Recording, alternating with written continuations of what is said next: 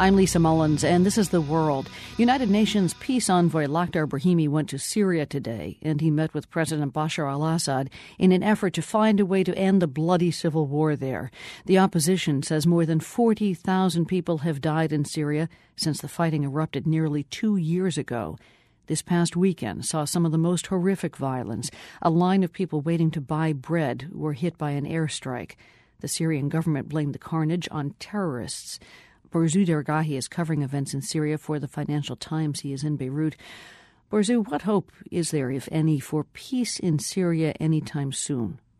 You know, it, it seems like we've really gotten past the point of no return here. Um, I think that peace will be achieved uh, at this point when one side is the victor. It seems like you, you've got a situation where both sides are pretty confident that they will either win or perish trying to win. And this is not a situation that's conducive to a negotiated settlement. So, what does Brahimi say he accomplished there then?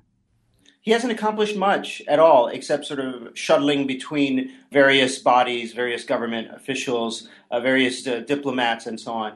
I mean, I think many cynics would say that he's basically providing diplomatic cover for the international community to do very little and to pretend they're doing something. Well, many officials on the outside, including U.S. officials, believe that uh, Syria's president needs to leave the scene, that Bashar al Assad either has to have a quick or a negotiated exit from Syria.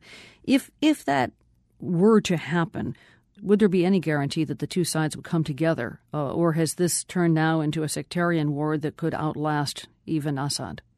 In addition to the sectarian dynamic between the, the uh, largely Alawite uh, government and the uh, largely Sunni majority of the country that's fighting him. You've got this within the opposition, this very potentially deadly conflict that's developing between the more Islamist elements and the less Islamist elements. So I, one shudders to think what will happen when Bashar al-Assad is no longer there, and then it just becomes a pure struggle for power.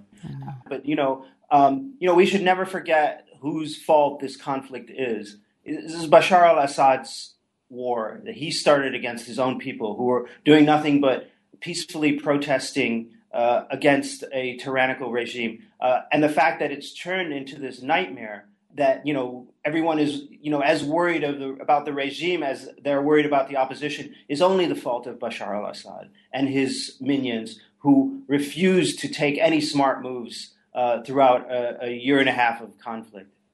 There are opposition activists who are reporting the use of poison gas, uh, that the government of Syria is using poison gas against its enemies. Have you heard of any such thing or been able to confirm it?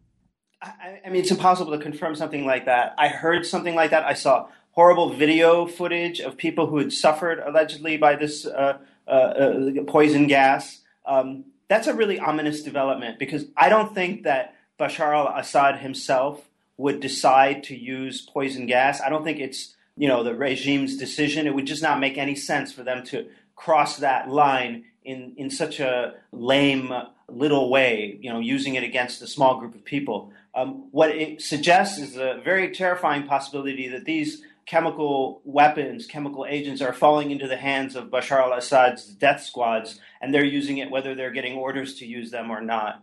And we know, by the way, that that was a red line. The use of chemical weapons was a red line, part of the red line drawn by President Obama. Um, we don't know, as you said, if these reports are credible, but I wonder if there is a feeling on the ground of how much it would take before President Obama were to take some specific action. I think among the diplomats and experts that I talked to, if Bashar al-Assad started firing chemical weapons in, you know, warheads or Scud missiles or something like that, that would definitely be a red line uh, using poison to uh, attack people, uh, maybe that's not such a uh, explicit use of what the the president meant by the use of chemical weapons by the regime. Thank you very much, Borzou Daragahi of the Financial Times, speaking to us from Beirut, Lebanon. Thanks. It's been a pleasure.